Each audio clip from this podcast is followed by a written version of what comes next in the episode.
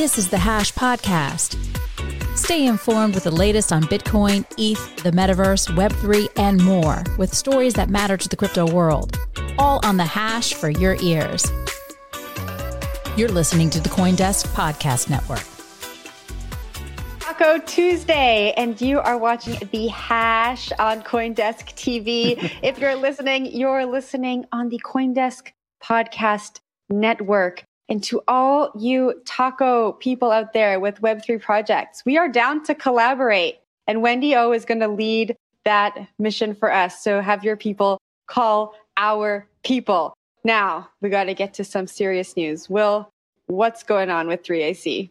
We got the first tweet from Su Zhu in quite a while talking about the liquidation event that they're trying to go through right now. Some creditors are trying to have been taking their funds, and there's some court orders going out.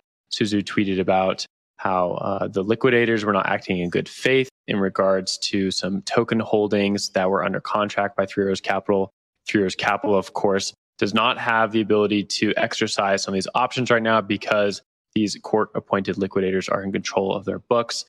Uh, this comes after last week, last Friday, when we found out that Su Zhu and Kyle Davies, who are the co founders of Three Arrows Capital, are on the run, or at least they're not in Singapore. Their offices were locked. There was mail stacked in front of the door, and the location and whereabouts of these two crypto behemoths is unknown. David, I want to throw this one over to you.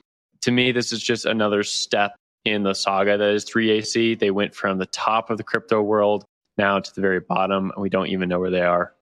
Yeah, very bottom. And this is kind of discount rebuttal. This is just an attempt to reframe them as the victims when that is clearly not what's going on here. Su Zhu has tweeted twice about operating in good faith, but both times that was after they have simply disappeared and refused to pay back uh, or even engage in dialogue with people who they owe hundreds of millions of dollars.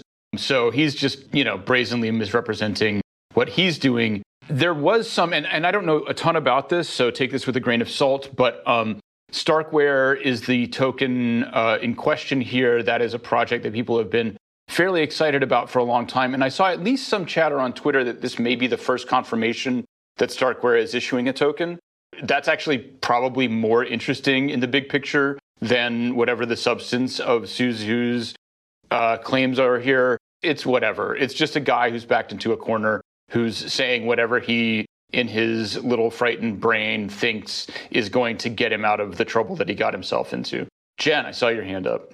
Yeah, you know, I just wanted to say this isn't the first time we've seen this story, right? A crypto company blows up, retail customers are affected, and then the founders just disappear. It's kind of disheartening to, to see that this keeps happening over and over again. I was reading that both co-founders were on a Zoom call last Friday with their cameras off and muted just listening in. And I wouldn't be surprised if we just never see or hear from these guys again. And everyone who was affected by this are just kind of left with their hands up in the air.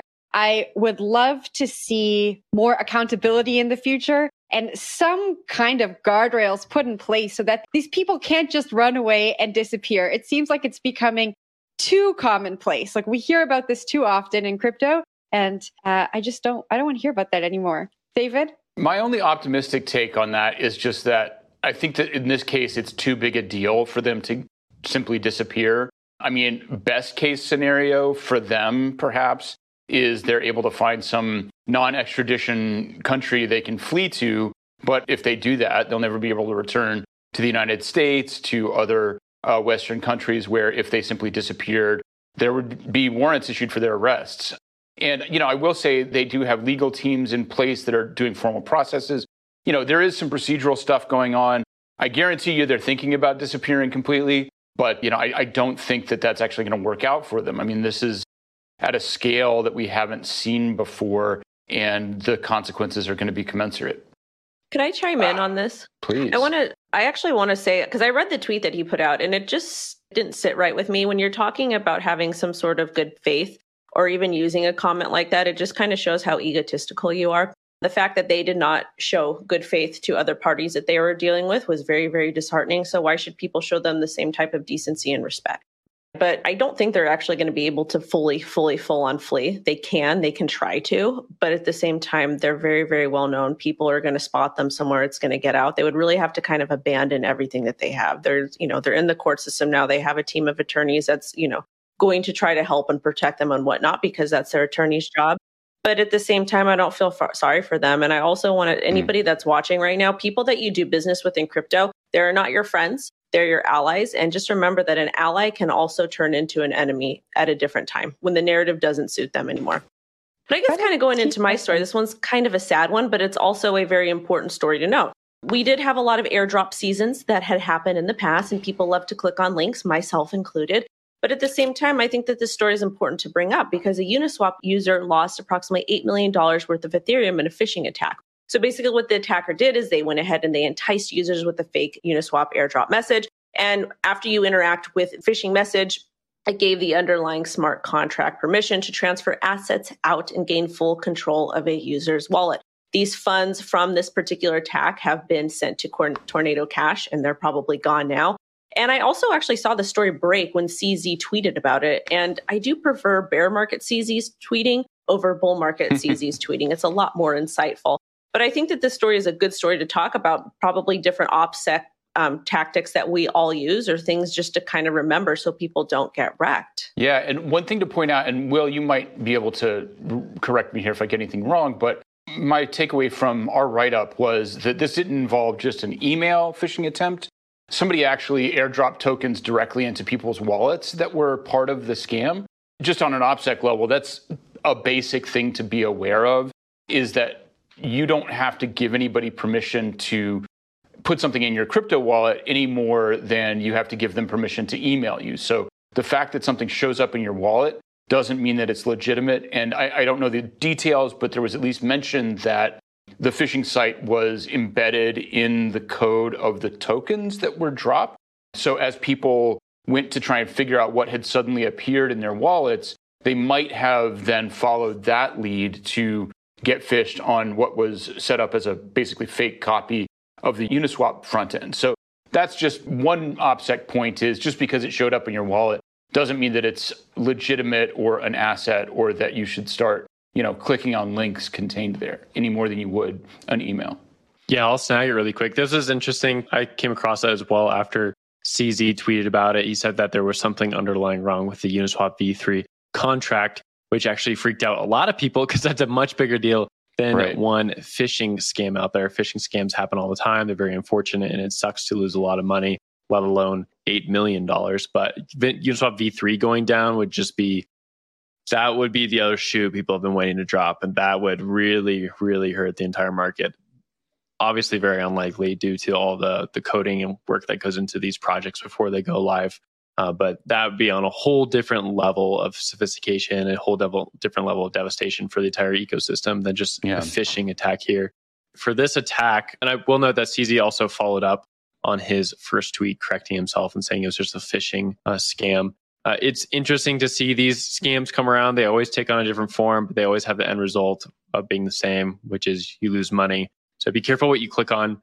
Uh, and it does bring you back to what are the fundamentals of a smart contract, right? basically just computer code that executes movement of money on your behalf. And there's a lot of different signing devices. You have to use your keys that are located within your crypto wallet in order to move that money. But there's very sophisticated ways to hide that and make it happen in a way that you wouldn't expect it to happen.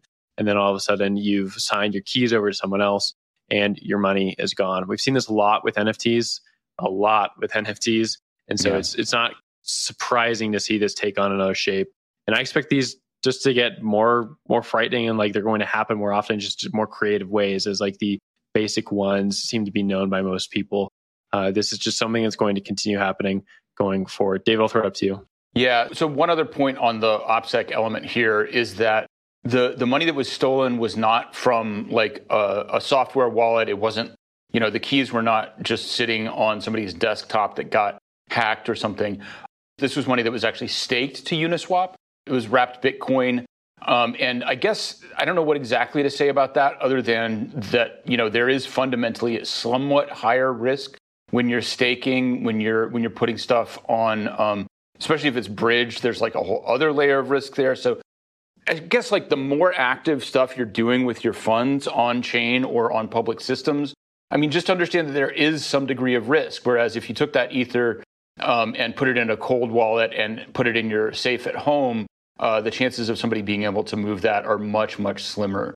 And I think there are some good products out there that can protect people who are doing staking stuff. Just, you know, understand that the risk, just like investing your money anywhere, there is some degree of risk. So that, that kind of just understand that part of the picture, I guess, would be my advice to people. All right, we will leave it there. For those who might not remember the entire saga, going way back to 2013, I believe it was, when Mt. Gox got hacked for a giant amount of Bitcoin, obviously worth much less back then than it is now. But it has been winding its way through the Japanese bankruptcy court as Mt. Gox's remaining assets get allocated to its creditors and to depositors. And now, almost a decade later, we're going to see uh, what is now $3 billion worth of Bitcoin released to people who were account holders back in the day. They're finally getting it back. Um, they're getting back a mix of actual Bitcoin, of Bitcoin Cash, which was a fork in 2018. So everybody who was holding Bitcoin at the time got some Bitcoin Cash. They're also going to get uh, USD Cash. A lot of nuances there, but the main takeaway right now is that people are worried that that $3 billion worth of Bitcoin uh, is going to hit the market and is going to have an impact because people will just sell it. I don't know exactly whether that's the way it's going to play out, but Will, what do you think? Yeah, this is interesting and it has historical precedent as well. So back in 2019, there was actually a mini bull run for Bitcoin. Bitcoin started off around 6K beginning there and went as high as 14K by that summer, but it was stomped out prematurely and actually caught a few different Bitcoin hedge funds in the wake of it because a large project dumped a bunch of Bitcoin to the open market. The name of the project escapes me right now, unfortunately, but there was a few different projects at the time that lost a bunch of their Bitcoin. And that led to obviously a huge supply gut on the market. People had to buy those coins back up, and the price of Bitcoin dropped as people were purchasing those Bitcoins because there's just too many to buy, right? Supply and demand at the end of the day. So mm. we could have this very similar situation here where all this Mt. Gox coins are released onto the open market and that pushes the price of Bitcoin down further. And I think it's important to note, right? We have this 21 million rule in Bitcoin. It's never going to surpass that. That doesn't mean that the coins that are outstanding right now, about 19 plus million coins, are not dis, uh, distributed like evenly, right? There's some people who have a lot, there's some people who have a little, there's some that are locked, there's some that are lost, there's some that are lost right now, going to be found later. There's some that are like in this case, locked up in a trust and are going to be sold onto the open market, or maybe they're just going to continue to be held. We don't really know. So oftentimes I think people look at Bitcoin's price and assume some sort of linear trend. But that's not the case, right? Because we don't really know where these supply pockets are hidden and they only come to light every once in a while when the market matures or when interactions happen like this, where a court is able to move forward with these proceedings and liquidate some Bitcoin to the market. This would definitely be a blow to a lot of different parts of the crypto ecosystem. Bitcoin is still top dog. Wherever Bitcoin's price is, a lot of these other projects follow. If we see Bitcoin's price tank because of this general sell off, then I think that would really hurt the market. But at the same time, it's inescapable, right? Regardless yeah. of when it happens, it has to happen at some point. So it might as well just happen now. Most of the Bitcoin, I believe, are going to individuals rather than being mm-hmm. liquidated by the administrator. So that's really important. But that leads to the question, Jen, I guess, would you sell Bitcoin if you suddenly got some right now? I mean, I don't give financial advice, but probably not. I'm, I'm a hodler till the day I die. But I was going to say, I had so much to say about phishing scams, and then we finished that segment. So that's oh, for another sorry. time. But the article mentioned the flippening, and I wanted to bring it back to that. So they said, you know, as the price of Bitcoin gets lower and lower, and the Ethereum merge eh, could be coming up soon, you know, fingers crossed by the end of the year, could we see a flippening? And I wanted to take a vote with all of you guys. Do you think we'll see a flippening by the end of the year if the price of Bitcoin continues to go down? Uh, I'll vote no. I vote no. David says no. Wendy? I'll, I'll be with David. Is it, contin- is it contingent on Ethereum actually successfully merging over from POW to POS? I mean, I think that's one of the factors. I don't know if it's contingent. If it's contingent on that, then I would say there's a strong possibility. If it's not contingent on that, then I'll say no. Okay, I'm gonna go Nice with uh, yes. or- Just I mean, if the merge doesn't happen, only this chance optimistic person zero. on the show. Sorry. I said I'll continue to be the only optimistic on the show and go with yes. But Uh. David, to your point, if the merge merge doesn't happen, probably there's a chance of zero. But I also I I, do- I, don't think that this is going to be a determinative event, right? We have three billion uh, Bitcoin going on the market. Some people like Jen are hodlers, and people who had coins in on Mount Gox in 2013, I think, are above average likely to be hodlers, right? They're people who had faith very early on. Wendy, what do you think? The only thing that I want to add to that is if I had money, if I had if I had bought an asset, let's say like let's say 7 years ago, and it appreciated like very very very big percentage, I would probably sell half of that asset so that I can, you know, do nice things for my family, pay debt off, you know, enjoy a good quality life. That would be how I would go about it because you Mhm. never want to have too much risks expo- exposed to anything. Yeah, absolutely. And and I think that it's also notable. I mean, certainly some people will sell. One thing that I heard that was interesting in terms of context is that, um, you know, at least in the U.S., uh, emerging markets are starting to have some real problems. But at least in the U.S., the economy, the employment situation is still fairly solid. Um, so, you know, Americans and others who have good incomes, have good jobs. There's not a situation out where a lot of people are desperate for capital right now at least on the retail level, individual holders. If you're three arrows, disagree. you're going to dump those Bitcoin, but uh, I don't know about that. I gotta Um, disagree with that because I just kind of watching like real everyday people, even though people have great jobs right now and things are look like it's good, it's really not good. Like I remember Mm. 2008, I remember seeing so many people that were a lot older than me that had six figure jobs. They lost all their jobs and it happened really, really, really fast. So Yeah. I am not as optimistic about the job market and about the numbers that everybody else is right now. yeah, that is definitely a debate that's ongoing. Now, the other question is some of this is going out in the form of Bitcoin Cash. Do we need an explanation of Bitcoin Cash? It was a fork that uh, was intended to make Bitcoin faster that launched in 2018. What do you guys think about the Bitcoin Cash that's going to come out of this? Not financial advisor. I I dump think it. dump Bitcoin Cash. Okay, I'll take it up right there before we move over to the last story segment, GameStop. Bitcoin Cash has really been disappointment for I think even the Bitcoin Cash supporters ever since 2018. It's Mm. failed to live up to its promise. It really hasn't picked up any adoption.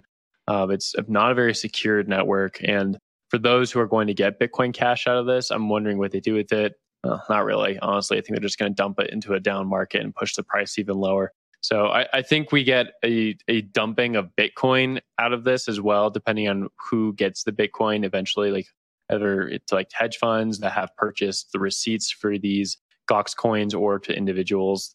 We'll see sort of a split of that supply. But Bitcoin Cash, I would assume, is just going right down the tubes and turning into dollars. I'll give it away for the last topic, which is GameStop. All right. Let's Hmm. move on to GameStop. So their NFT marketplace has finally gone live. We've been talking about this for a long time. They announced this last year. They said in a statement that the platform is for gamers, creators, collectors, and other community members to buy, sell, and trade NFTs. Now, when this was announced, the market was really, really different.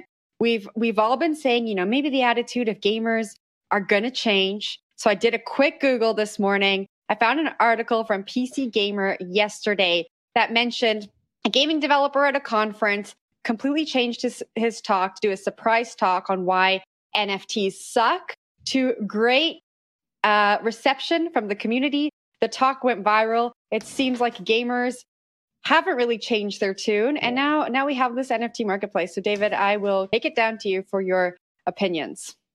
Yeah, um, I mean, we can talk about this in terms of GameStop's overall strategy, but I think that the, the point about gamer sentiment is really important to put into some context because the reason gamers are so hostile to NFTs is because they think of it as a new way for big game companies to extract money from them. And big game companies like Electronic Art and uh, you know Blizzard Activision have really gone just absolutely buck wild with exploitative monetization. If you look at uh, this exciting new, it was an exciting new game called Diablo Immortal that is a mobile Diablo game from Activision Blizzard, and you can spend as much as like $100,000 on in game purchases to level up your character. These companies are doing like loot boxes that have a random chance that are essentially gambling marketed to children.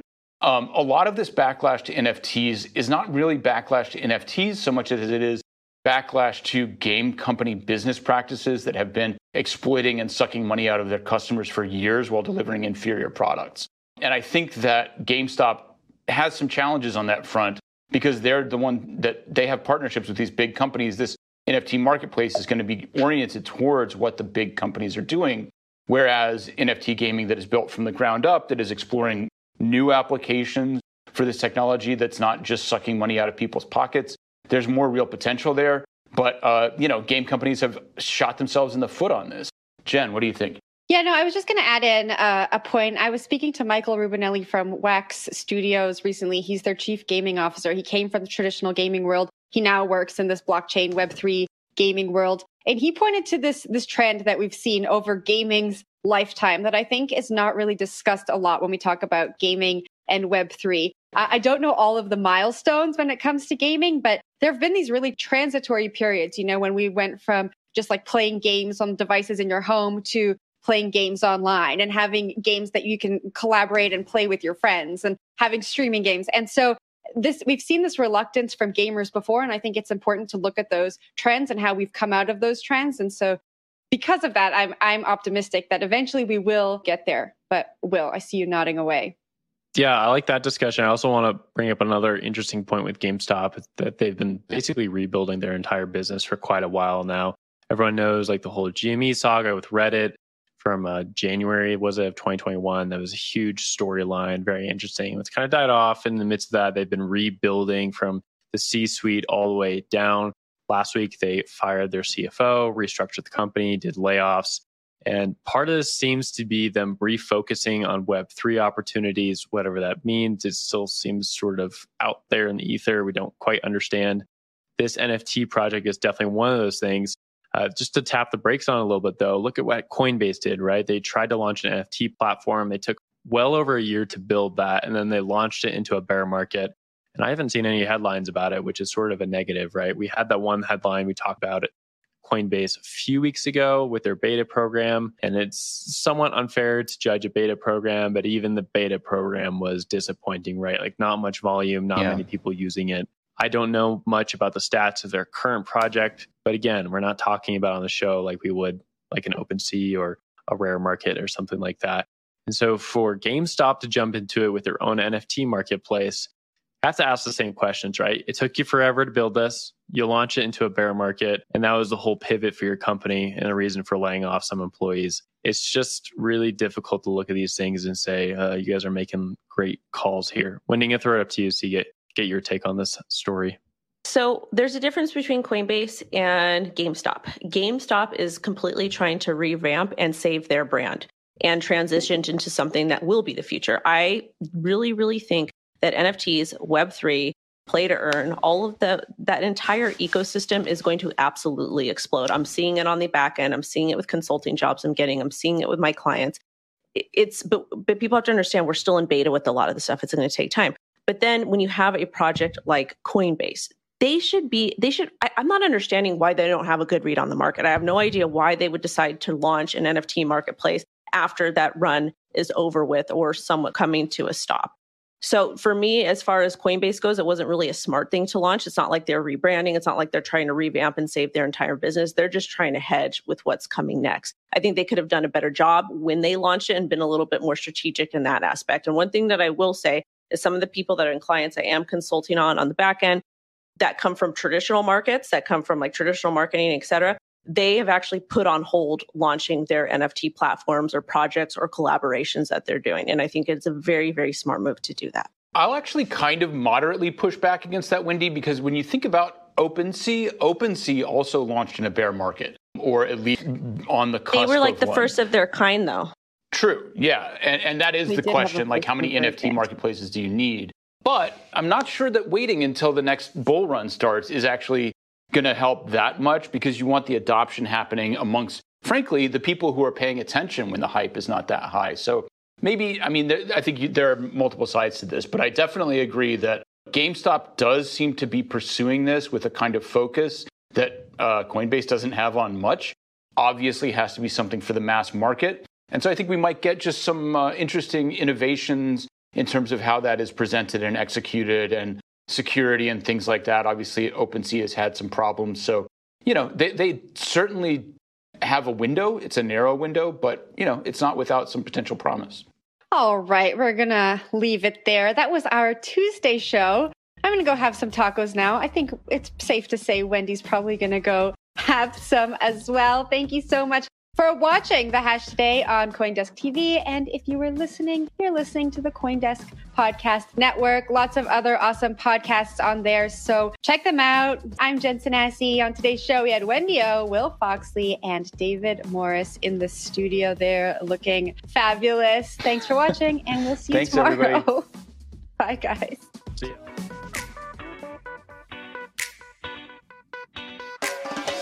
You've been listening to The Hash on the Coindesk Podcast Network. We would like to hear from you, so if you have any questions or comments, please reach out to us at podcasts at coindesk.com, subject line The Hash, or leave us a review on your favorite podcast player. Thanks for listening.